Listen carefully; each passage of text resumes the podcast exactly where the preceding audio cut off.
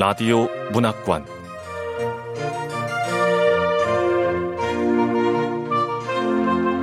한국 단편문학 특선,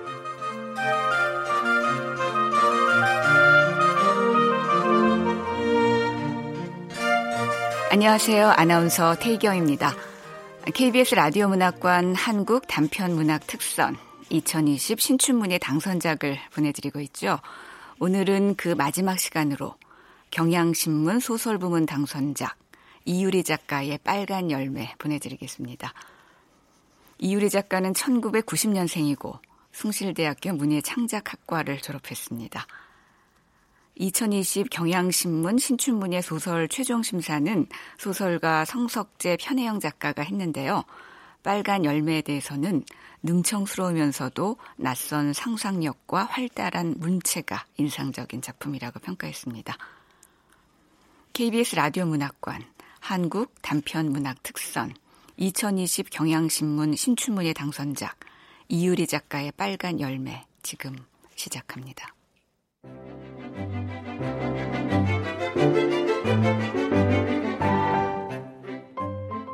빨간 열매. 이유리.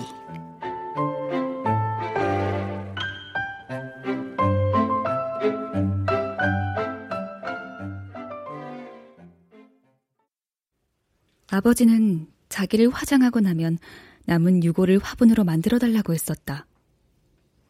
그건 정말이지 말도 안 되는 소리였다. 그런데 아버지는 평소에도 그런 말도 안 되는 소리를 워낙 자주 하는 사람이어서 나는 무심코 그럴게요 하고 대답했었고, 잠깐 이거 이상해 생각했을 때에는 이미 아버지의 유골함을 무릎에 올려놓은 채 집으로 돌아가는 버스에 앉아 있었다.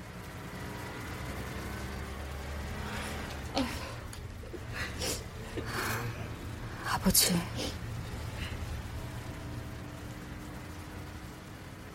버스 안에는 화장터 앞 정류장에서 함께 탔던 사람들이 몇 명 있었는데 그들은 모두 울었거나 울고 있거나 울 것처럼 보였고, 그들에 비하면 나는 도시락 가방을 안고 어디 나들이라도 가는 사람 같아 보였다.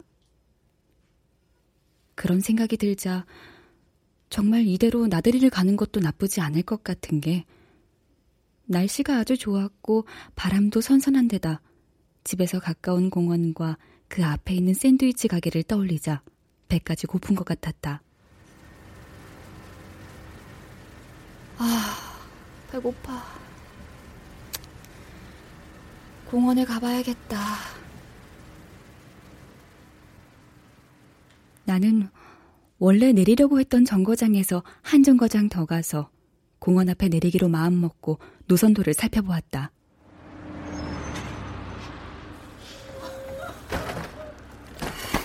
기사님, 내릴게요.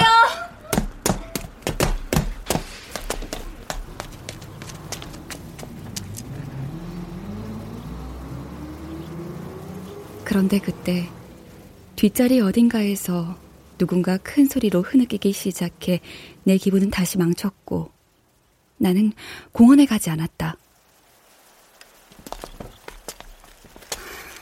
아버지, 그냥 집에 가야겠어요. 어?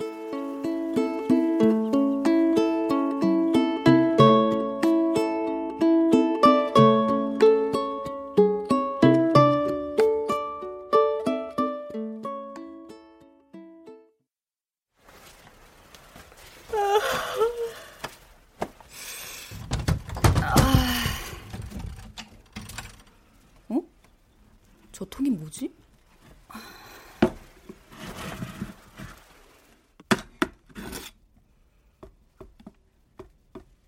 유골함을 찾아낸 건 그 뒤로 계절이 두 번은 더 바뀌고 나서의 일이었는데, 나는 찬장 깊숙한 곳에 있던 그것을 미숫가루라고 생각하고 한 스푼 듬뿍 떠서 냄새를 맡기까지 했다.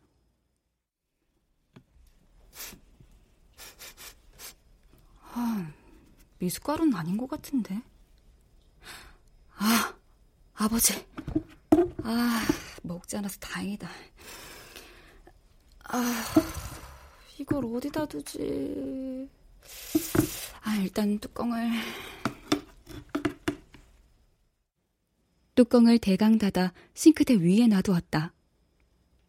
그런데 이게 또 그다지 좋은 자리는 아니었던 것이.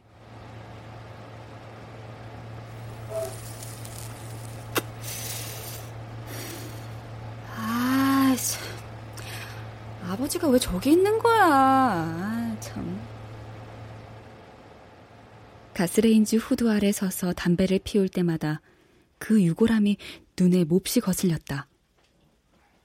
결국 어느 한가한 아침에 나는 그걸 가만히 들여다보다가 옥으로 된 것인 줄 알았던 유골함이 실은 옥처럼 보이도록 가공된 플라스틱이었다는 것을 깨달았고, 왜인지 모르겠지만 그와 동시에 아버지의 허무맹랑한 부탁이 기억났다. 유진아, 나 죽고 나면 유골로 화분 만들어줘. 음... 만들어줘 볼까? 어려운 것도 아닌데. 아버지는 생전에도 그런 황당한 소리를 자주 하는 사람이었는데 아프기 시작한 뒤로는 더욱 심해져서 가끔은 그냥 나를 괴롭히려고 저러는 게 틀림없다는 생각도 들 정도였다.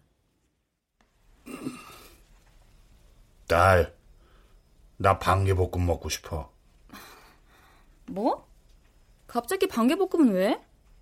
아, 아니다. 그거 어디서 파는데? 서해안. 뭐? 날더러 서해안을 다녀오라는 거야?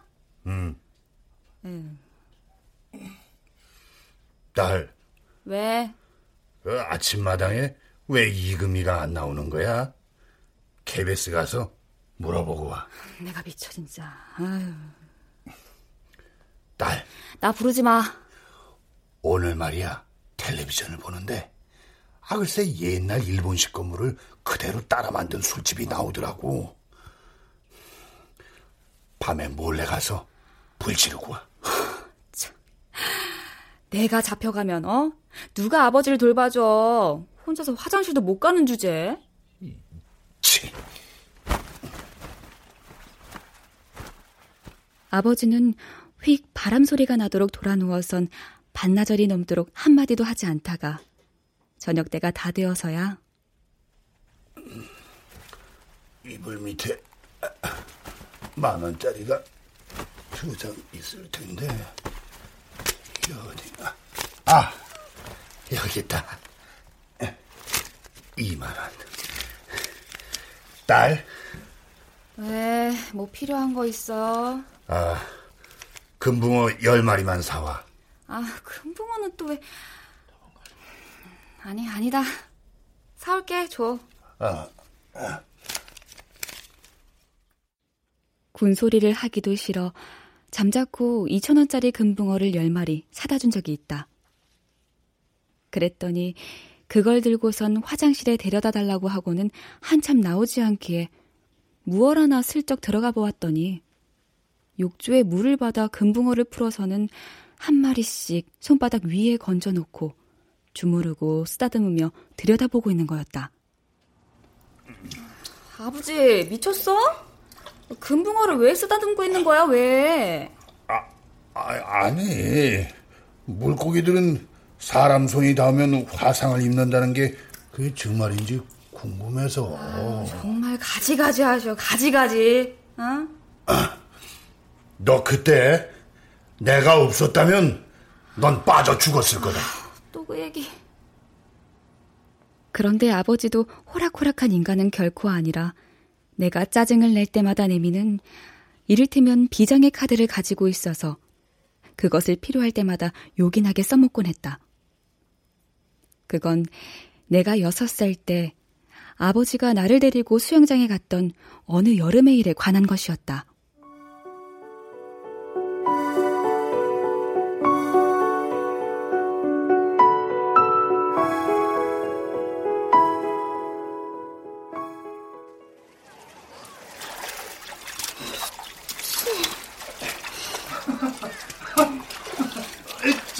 아빠, 어른이 수영하는 데는 재밌어?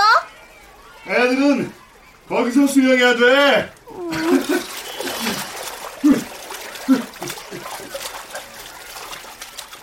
나는 무릎까지 오는 어린이용 풀에서 아버지는 성인용 풀에서 각각 수영을 하고 있었는데 미적지근한 어린이 풀이 금세 지루해진 나는 성인 풀 쪽에 갔다가 미끄러져 빠지고 말았고 마침 평일 오전의 수영장에는 나와 아버지밖에 없었다.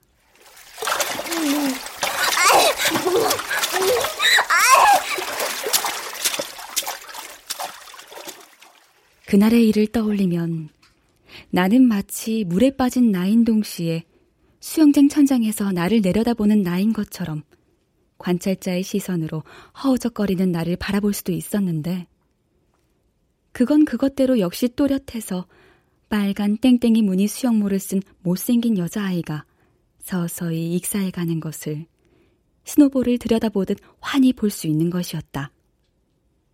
그런데 내가 그날의 일에 관해 단 하나 기억하지 못하는 것이 있었다. 그건 바로 아버지가 나를 구해주는 장면이었다. 어? 서유진! 유진아! 아, 아, 아, 아, 아. 그건 그 일에 대해 아버지가 기억하는 유일한 것이기도 했는데 아버지는 내가 빠지는 것을 보자마자 바로 헤엄쳐와 나를 건져냈다고 한다. 아버지의 비장의 무기가 바로 그거였다. 아버지는 내가 짜증을 부리거나 부탁을 들어주지 않을 때마다 이날의 이야기를 꺼냈는데 그때 내가 네 손을 이렇게 탁 잡으니까 이 말랑말랑한 어린 몸이 얼마나 유연하게 내 목에 착 달라붙던지. 그 다음부터는 지도 숨을 쉬겠다고 제 애비 머리를 짓누르는데 야, 이 힘이 힘이야. 천하장사 저리 가라야. 어찌나 센지. 그때 내가 없었다면 너 빠져 죽었다. 아버지가 돼서 딸 구해준 게 뭐가 그렇게 대단한 유세라고. 뭐? 아니에요. 물론 나도 가만히 당하고 있을 수만은 없으니 되받긴 했지만 이상하게도 그 말을 들으면 입이 탁 막히고 온몸이 묵직해져서 결국 코코넛 워터라는 것을 사러 새벽에 편의점에 가거나 제조회사에 전화를 걸어 선풍기의 날개는 왜 왼쪽으로만 도는지 묻고는 했었다. 이제 아버지는 죽고 없지만 싱크대 위에 동그만히 올라앉은 유골함을 볼 때마다 나는 꼭 그때와 같은 기분이 되었는데 그건 살아있는 아버지와는 달리 그냥 무시해버리면 그만이라 그다지 불편하지는 않아서. 아버지 유골함은 베란다에 두면 되겠다. 언제 양재동에 갈 일 있으면 화훼단지에 들러서 화분이나 하나 사야겠다. 하고는 잊어버렸다.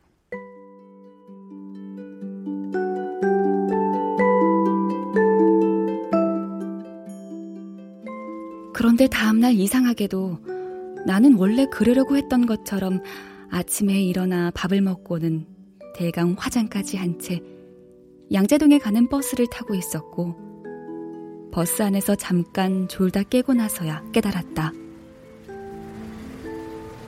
아, 걸려들었다.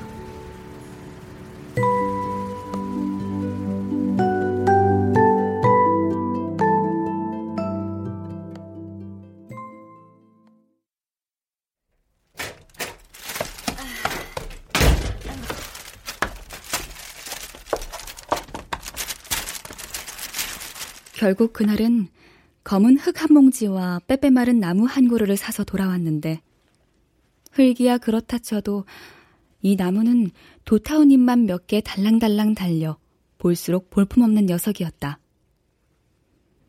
화훼단지 안에 만만한 가게 앞에서 기웃기웃 들여다보고 있으니 뚱뚱한 주인 아저씨가 나와 물었다.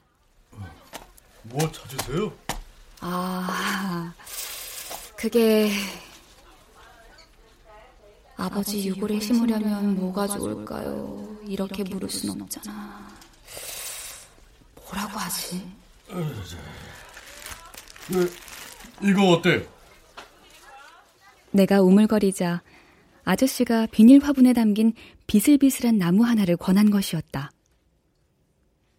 무슨 이름도 있었지만 듣는 순간 잊고 말았고 오천 원이라길래 오천 원을 건네주고 돌아오니 그만이었다.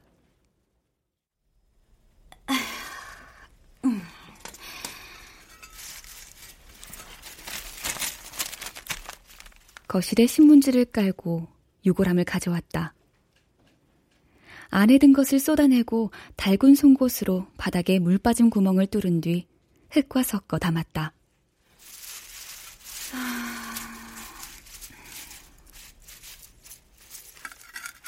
저녁이 다 되어서야 흙과 뼈가루를 섞어 화분이라고 이제는 부르지만 원래는 유골함이었던 그것에 나무를 심는 일이 끝났고 보통 식물을 새로 심고 나면 그러듯이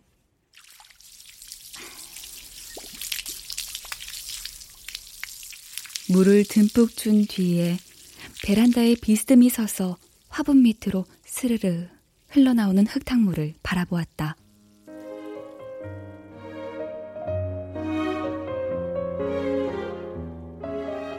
처음엔 보잘것없던 나무는 혼자 무럭무럭 자라 우듬지에서 반드르르한 연두빛 가죽 같은 새잎이 올라오고 줄기도 굵어지고 있었는데 어느 날 내가 거실에 앉아 빨래를 개고 있을 때 갑자기 베란다에서 아버지가 말했다. 뭘? 어? 나는 깜짝 놀라 잠시 멍해졌다가 뭐야 이러면 살아있을 때랑 똑같잖아 하고 투덜거리며 컵에 찬물을 반만 떠다가 화분에 갖다 부었고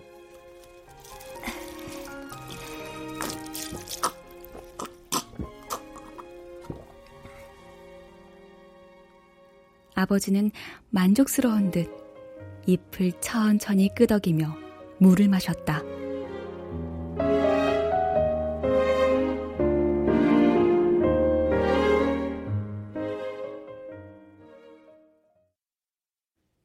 아버지는 그 뒤로 쑥쑥 자라 화분을 두 번이나 큰 것으로 바꾸어 주어야 했고 물도 한 컵으로는 모자랄 만큼 많이 마셨다.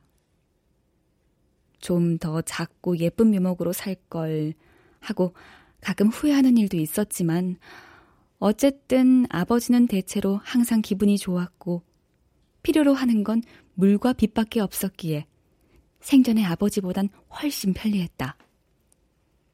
그래도 아버지는 아버지라 가끔 이상한 짓을 하는 건 예전과 다름이 없었는데 나 텔레비전 앞으로 데려다줘. 잠시 후에 한국 미식 여행할 시간이야. 이 페이지 번역만 마저 하고요. 예전에 말이다. 내가 인간이었을 적에 네가 수영장에서 땡땡이 무늬 수영복을 입고 알았어야겠다고요. 됐죠.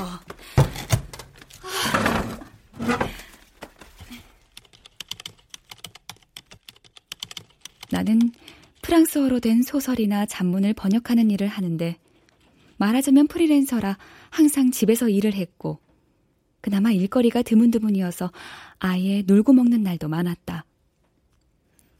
최근 번역하고 있는 건 사과라는 무명 작가의 소설이었는데 자기가 사과라고 믿는 어느 프랑스 여자가 주인공인 이야기였다.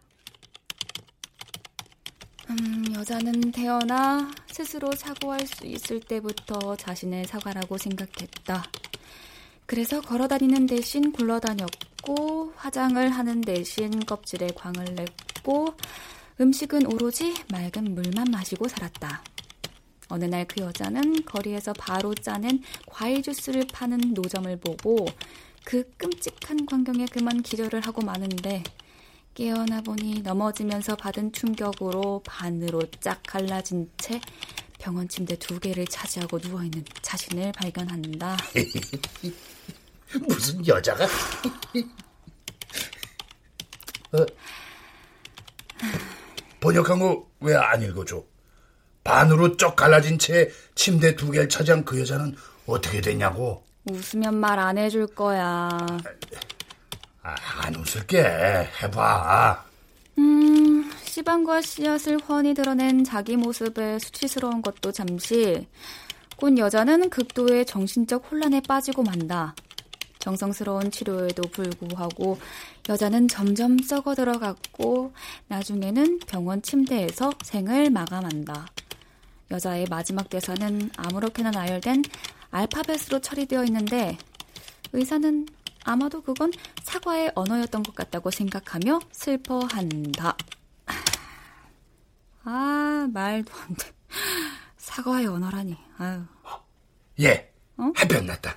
나 베란다로 데려다줘. 창문 좀 열어주고. 아, 저, 저 혹시 외출할 일 있으면 콜라 좀 사와. 아... 음, 유진아, 네가 아, 여섯 살 알았어, 때. 알았어, 알았어, 알았어. 나는 프랑스어 사전을 시옷자로 덮어놓고 아버지를 빛의 광선 안으로 들여놓았다. 그러면 아버지는 잠잠해졌고 나는 다시 일로 돌아갔다. 더 이상 아버지를 간병하지 않아도 되었으므로 나는 시간이 많아졌고 작업 속도도 빨라져서 예전보다 약간 더 많은 돈을 벌게 되었다. 번역비를 받을 때마다 나는 원피스를 한 벌 사거나 소갈빗거리를 사와 재우거나 했고 그러다 보니 아버지에게도 이불 싹 씻기가 좀 민망해서 화분에 꽂는 노란 식물 영양제를 사다가 꽂아주었는데 야, 이걸 마시면 말이야 젊은 시절로 돌아간 것 같다니까.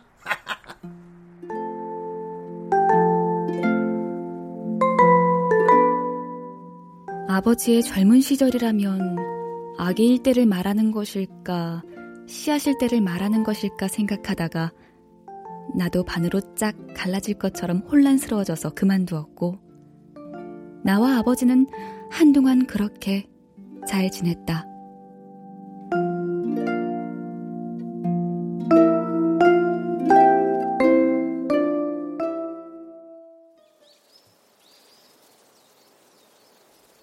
해가 바뀌어 나는 깡뚱한 단발머리였던 것이 어깨쯤 오는 중단발이 되었고 아버지는 하모니카만 하던 키가 바이올린만큼 자랐다. 그쯤 되자 나는 나무가 된 아버지와 사는 것에 완전히 익숙해졌고 아버지도 나무로 사는 것에 완전히 익숙해져서 우리는 물론 가끔 투닥투닥 말싸움을 할 때도 있고 저거 확 베어버릴까 하고 생각하는 적도 있었지만 보통은 사이좋게 지냈다. 몸집이 커지자 아버지는 베란다에만 지내는 것을 지겨워하기 시작했다. 어느 볕 좋은 봄에 드디어 앓는 소리로 유진아, 음? 나가자. 응? 나가고 싶다. 화분에서 뽑아달라는 거예요? 밖에 심어줘? 아이, 그게 아니라 그냥 밖에 나가고 싶다고. 아유, 아버지가 얼마나 무거운데. 봐봐. 어, 봐. 무겁잖아. 응? 음. 유진아, 음? 예전에 말이다. 기억나냐? 너 여섯 살 때 물에 빠진 네가 너만 살자고. 아... 글쎄 그 어린 게 내 머리를 아, 물에다가... 알았어요, 알았어. 아유, 알았다고.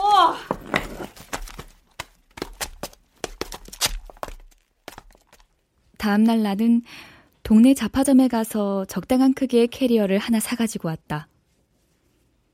캐리어라고 부르기는 좀 민망하고 사실... 구루마라는 이름이 더 어울리는 모양을 한 그것은 플라스틱 판때기에 바퀴와 손잡이를 달아놓은 단순한 물건이었는데 아버지는 내가 그걸 사온 걸 보자 줄기까지 파르르 떨며 좋아했다. 거기에 아버지를 태우고 꼭 유모차를 끄는 듯한 모양새가 되어 밖으로 나가자 울퉁불퉁한 바닥에서는 조금 힘들었지만 어쨌든 아버지를 산책시킬 수는 있었다. 음. 공원으로 가자. 아, 아, 아니다. 버스 정류장. 나 저 영화관에도 가고 싶어. 아버지, 조용히. 좀 작게 말해. 누가 들으면 어떡하려고. 나는 아버지의 주문대로 공원에도 갔고 버스 정류장에 한참 앉아서 타는 사람, 내리는 사람을 구경한 뒤 영화관에 가서 요즘엔 무슨 영화가 개봉했는지 보았고 돌아오는 길에는 다시 공원을 지나서 왔는데 이 루트는 나와 아버지의 산책로로 정해지게 되었다. 나는 이틀에 한 번, 늦어도 사흘에 한 번씩은 꼭 아버지를 구루마에 태우고 산책을 나가 정해진 코스를 돌고 돌아왔다.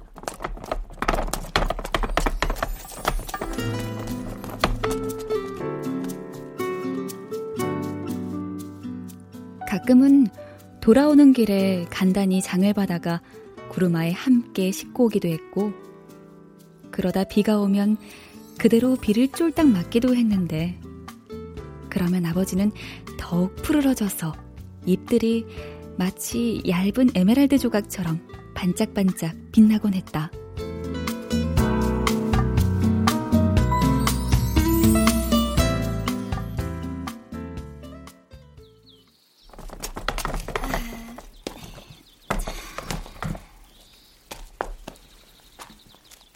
어느 날 평소처럼 구루마에 아버지를 태우고 슬슬 밀어 공원에 갔는데 내가 항상 앉아 쉬곤 하던 벤치에 어떤 남자가 앉아 샌드위치를 먹고 있었다. 어, 샌드위치 먹는 거 보니까 나도 이따가 샌드위치 사가야지. 유진아, 저기 좀 봐. 저 남자 옆에도 화분이 있어. 그러네? 저 남자 옆에도 아버지하고 비슷한 크기의 화분이 있잖아. 나뭇잎이 무성한 게 정성 들여서 가꿨나 봐. 슛! 꼬리!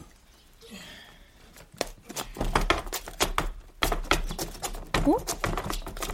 화분을 구루마에 싣고. 구루마도 나하고 똑같다. 나와 아버지는 떠나는 남자의 뒷모습을 멍하니 바라보며 앉아 있었는데 그렇게 몇십 분을 앉아 있다가 그날은 버스 정류장에도 영화관에도 가지 않고 그냥 그대로 집에 돌아오고 말았다. 유진아, 저기 그 화분 또 있다. 그 남자를 다시 만난 건 그로부터 이틀 뒤였는데 남자는 그날도 같은 자리에서 같은 샌드위치를 먹고 있었고 마지막 조각을 먹은 뒤 포장지는 구겨서 쓰레기통에 던졌다. 아, 참. 그날과 다른 점이라면 오늘은 한 번에 골인 시키는 데 실패했다는 것이었고 남자가 머쓱한 표정을 하고선 일어나 떨어진 포장지를 주우러 가는 것을 보자 나는 왠지 기뻐졌다. 아버지는 아버지대로 남자의 화분을 쳐다보느라 정신이 없었다. 나는 아버지가 그럴 수 있으리라고는 절대 생각하지 않았으므로 갑자기 아버지가 참 무지하게 좋죠, 날씨가. 아버지! 네, 그렇네요. 나는 나도 모르게 이상한 소리를 냈을 만큼 놀랐다. 놀란 건 남자도 마찬가지였는지 한쪽 볼에 불룩하게 샌드위치를 넣은 채로 나처럼 아버지와 자기의 화분을 번갈아서 바라보았고 나와 눈이 마주치자 마치 설명을 요구한다는 듯이 동그란 눈으로 고개를 갸웃했다. 아, 죄송해요. 그 우리 아버지가 아, 그게 그러니까요. 이걸 어떻게 설명해야 될지 모르겠는데. 그렇군요. 에? 우리 어머니거든요. 이 화분. 아, 아, 그렇군요. 그러자 남자는 꼭 마술사처럼 아무것도 없는 공간 어딘가에서 비닐에 쌓인 샌드위치를 짜잔 꺼내서 내게 보이며 먹을래요? 내가 좋아하는 연어 샌드위치다. 네.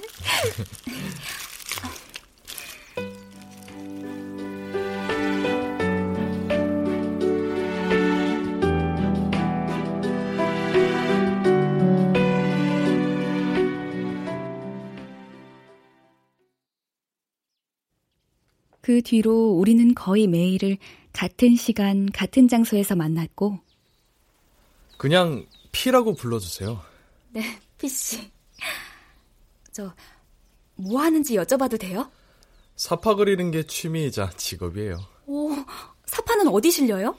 주로 동화책이나 유화 잡지. 음. 전 연한 라떼 좋아하는데. 전 그냥 아메리카노가 좋아해요. 동물은 뭐 좋아해요? 음, 강아지보다는 고양이. 부모님들이 우리보다 더 친한 것 같지 않아요? 아버지도 피의 어머니를 만나면 꽤나 수다스러워져서 이것저것 신나게 떠들었고, 제주도가 그랬대요. 내 마음을 흔드는 자기는 제주도 좋아. 아유 참. 가끔 아버지의 철진한 농담이 통하면 피의 어머니는 까르르 웃었는데, 그럴 때마다 우리는 기묘한 표정을 교환하곤 했다. 나는 그 둘이 편하게 얘기를 할 수 있도록 공원을 한 바퀴 돌고 오자는 둥 피를 꼬여내어 오래오래 산책을 했고, 돌아오면 아버지는 부르퉁했으며, 벌써 왔냐? 아유 참. 음. 피의 어머니는 새잎의 가장자리가 발그스름하게 물들어 있었다.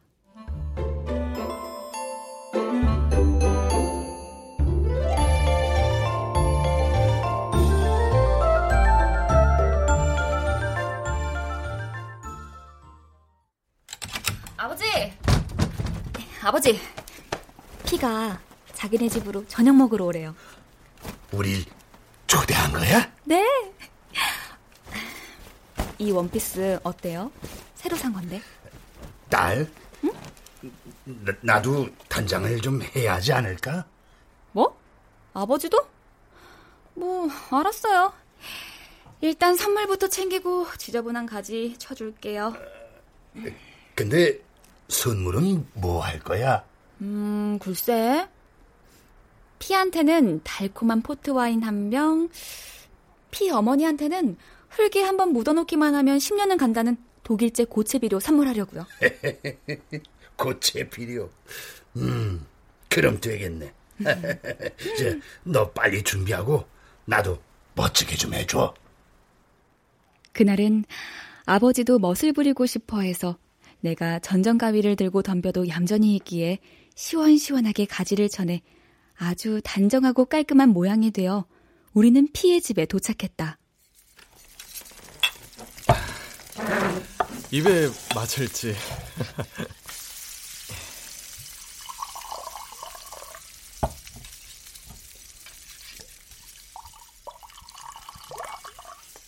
피는 직접 만든 몇 가지 요리를 사 인 식탁에 차려냈고, 나와 피, 아버지와 피의 어머니가 각각 마주 앉아 식사를 했다.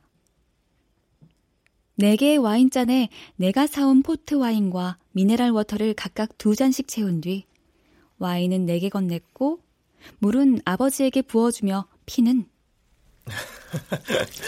이게 바로 부어라 마셔라가 아니겠어요?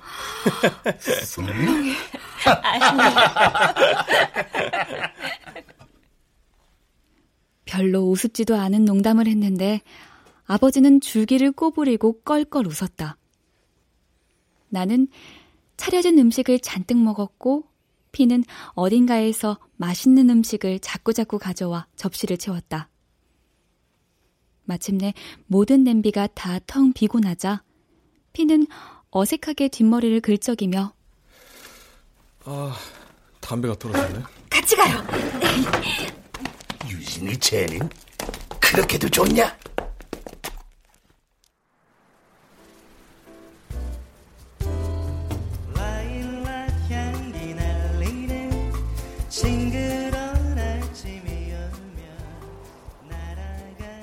봄밤이었고 공기에서 라일락 향기가 났다. 아파트 단지 어딘가에 라일락이 심어져 있지만 어디 있는지는 모르겠어요. 아, 그렇군요. 우리 응? 만나볼래요? 그럴까요? 그래요. 다음 날 아버지에게 이 일을 얘기하자 아버지는, 그거 잘 됐구나. 저기 유진아, 응? 요즘 날씨 너무 좋지 않냐? 뭐야?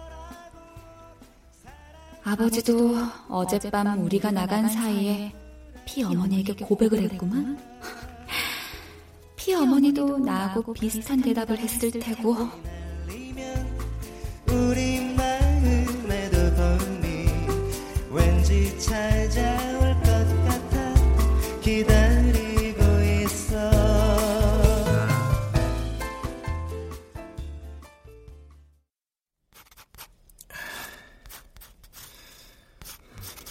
피와 나는 둘 다 그다지 나돌아다니는 것을 좋아하지 않아 우리는 거의 대부분의 시간을 피의 집에서 보냈다.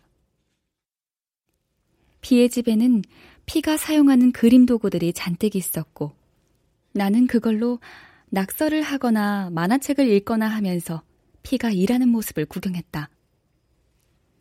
피는 그렇게 몇 시간이고 말없이 그림만 그리다가 갑자기 아, 배고프네. 맛있는 거 해 먹자. 응? 뭐 먹고 싶어요? 아무거나. 아버지와 피의 어머니도 우리와 비슷했는데 그들은 줄기를 한껏 구부려 서로를 향해 기우뚱 기울어진 채로 낮에는 햇빛을 쬐고 밤에는 잎을 늘어뜨리며 하루를 보냈다. 나는 가끔 곁눈질로 아버지의 두껍고 가장자리가 삐죽삐죽한 잎사귀가 피의 어머니의 동그랗고 작은 잎사귀를 애정이 가득한 동작으로 쓰다듬는 것을 보았고 속으로 아이고 다 늙어서 주책이야 정말 하고 생각하며 민망해하곤 했다. 피와 내가 수다스러워지는 건 주로 자리에 누워 잠을 청하는 시간이었다. 나 여섯 살 때 수영장에서 구해준 것 가지고 아버지는 아직도 우려먹는다니까. 아, 아유 배야. 그게 그렇게 웃겨? 아이 웃기지 그럼. 자기 어머니 얘기도 해줘. 어? 아, 우리 엄마 내가 여덟 살 때 일이야.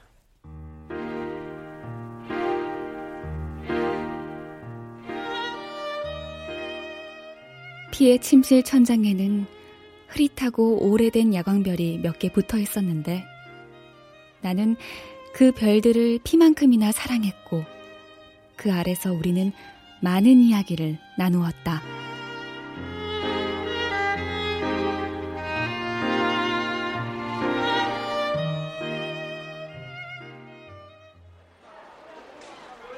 로봇, 저 로봇 사달란 말이야. 알았어. 좋아. 가자. 정말 로봇 사줄 거야? 진짜 로봇 가게로 왔네? 뭐 드릴까요? 로봇 찾으세요? 그렇게 로봇이 좋으면 아줌마랑 로봇이랑 살아. 어? 아, 아, 저, 손님! 손님! 그럼 그러지 뭐. 그래서? 로봇 가게 아줌마 퇴근할 때까지 기다렸다가 어. 그 아줌마네 집에 가서 저녁도 먹고. 진짜? 만화 영화 보고 잠까지 잘 잔 뒤에 어. 다음날 아줌마 출근하는 시간에 맞춰서 나도 버스 타고 집에 갔지 뭐. 어, 진짜 대박이다. 나는 백가죽이 가려울 때까지 웃었다.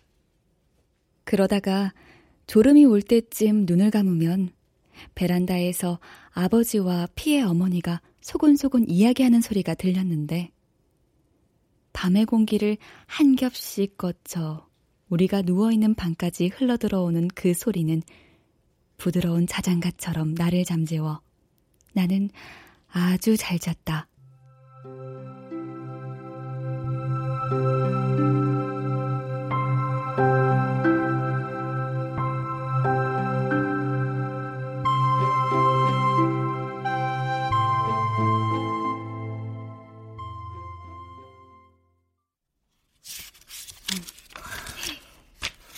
자기가 번역을 잘한 건가?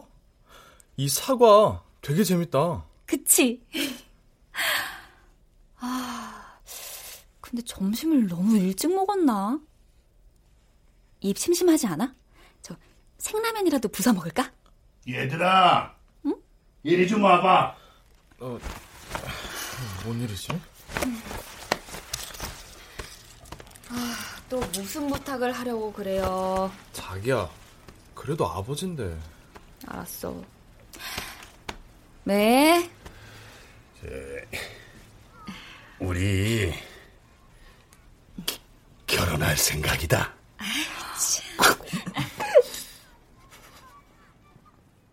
피를 겼는지라니 피도 웃음을 참고 있기에 나는 안심하고 깔깔 웃었다. 우와, 결혼해. 아, 웃, 웃지 좀 마. 피가 내 옆구리를 아프게 찌르며 안 웃었던 척 금세 정색을 했다. 그러거나 말거나 나는 웃고 싶은 만큼 웃었고, 그러고 나서 아, 근데 갑자기 왜? 아이가 생길 거야. 아기? 만드라고라 같이 아기처럼 생긴 뿌리를 땅에서 뽑으면 울음을 터뜨리는 건가? 아니면 영화 가디언즈 오브 갤럭시에 나오는 베이비 그루트 같은 모습.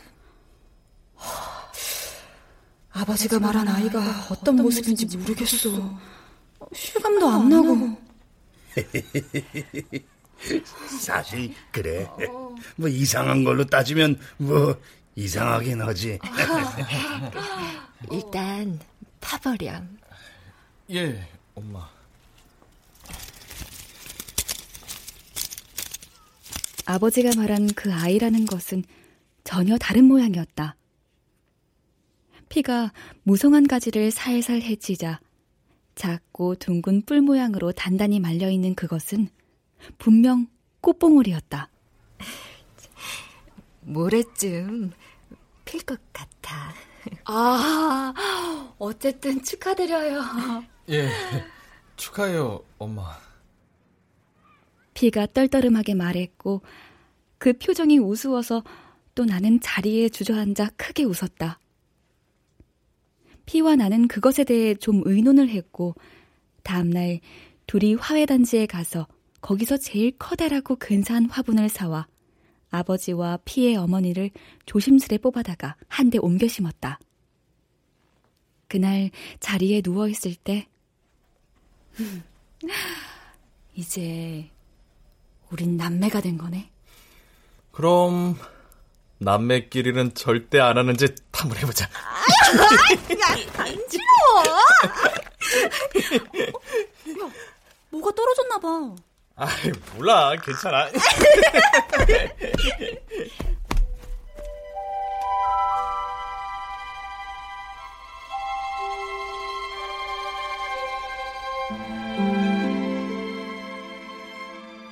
야광별도 부끄러워서 떨어질 만큼 실제로는 벽을 치는 바람에 떨어진 거였지만 어쨌든 그런 밤을 보냈고 다음날 아침에 보니 꽃은 밤 사이에 활짝 피어나 분홍색 화심에 잔뜩 묻은 노란 꽃가루에 비리고 달콤한 향기가 온 집안에 가득했다.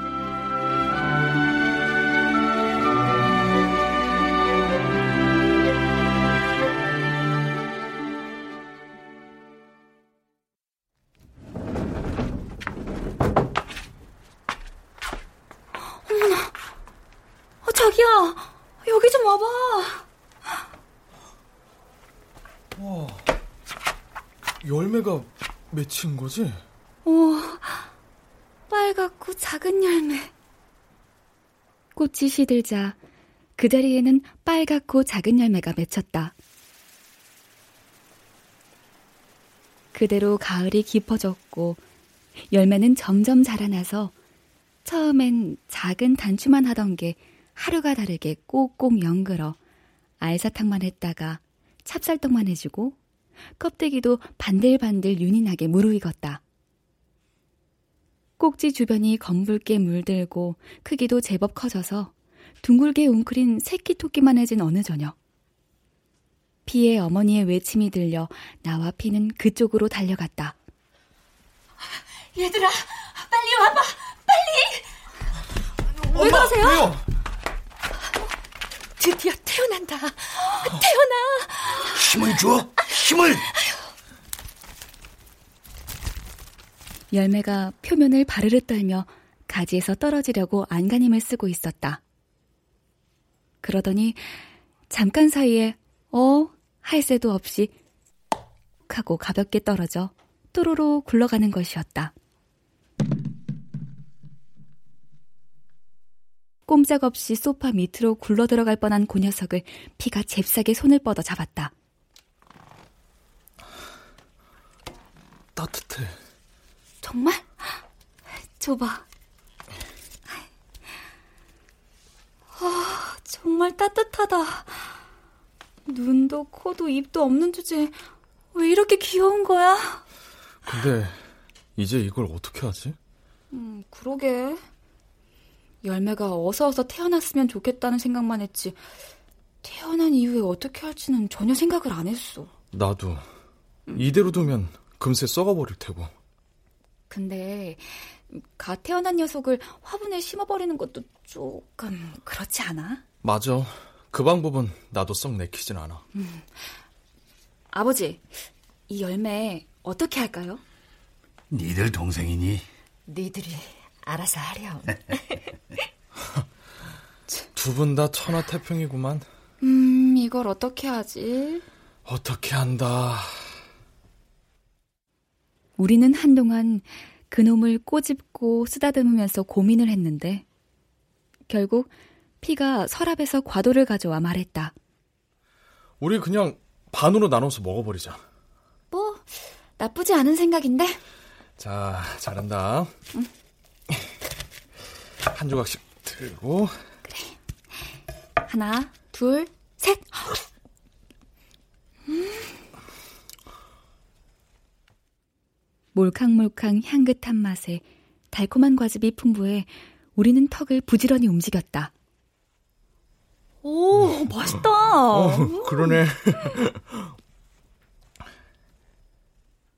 꿀꺽 삼키자 목구멍을 타고 내려가는 으깨진 과육의 느낌이 간지러웠고 곧이어 곧 빨간 살점이 위장에 퐁당 떨어져 부드럽게 녹아가는 것까지 눈으로 보는 것처럼 생생하게 알 수 있었다.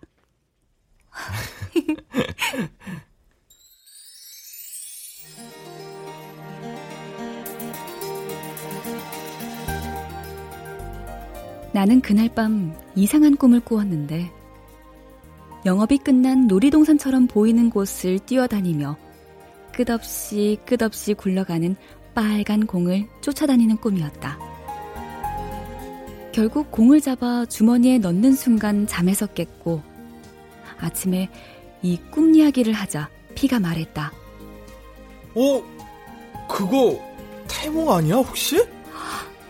그런가?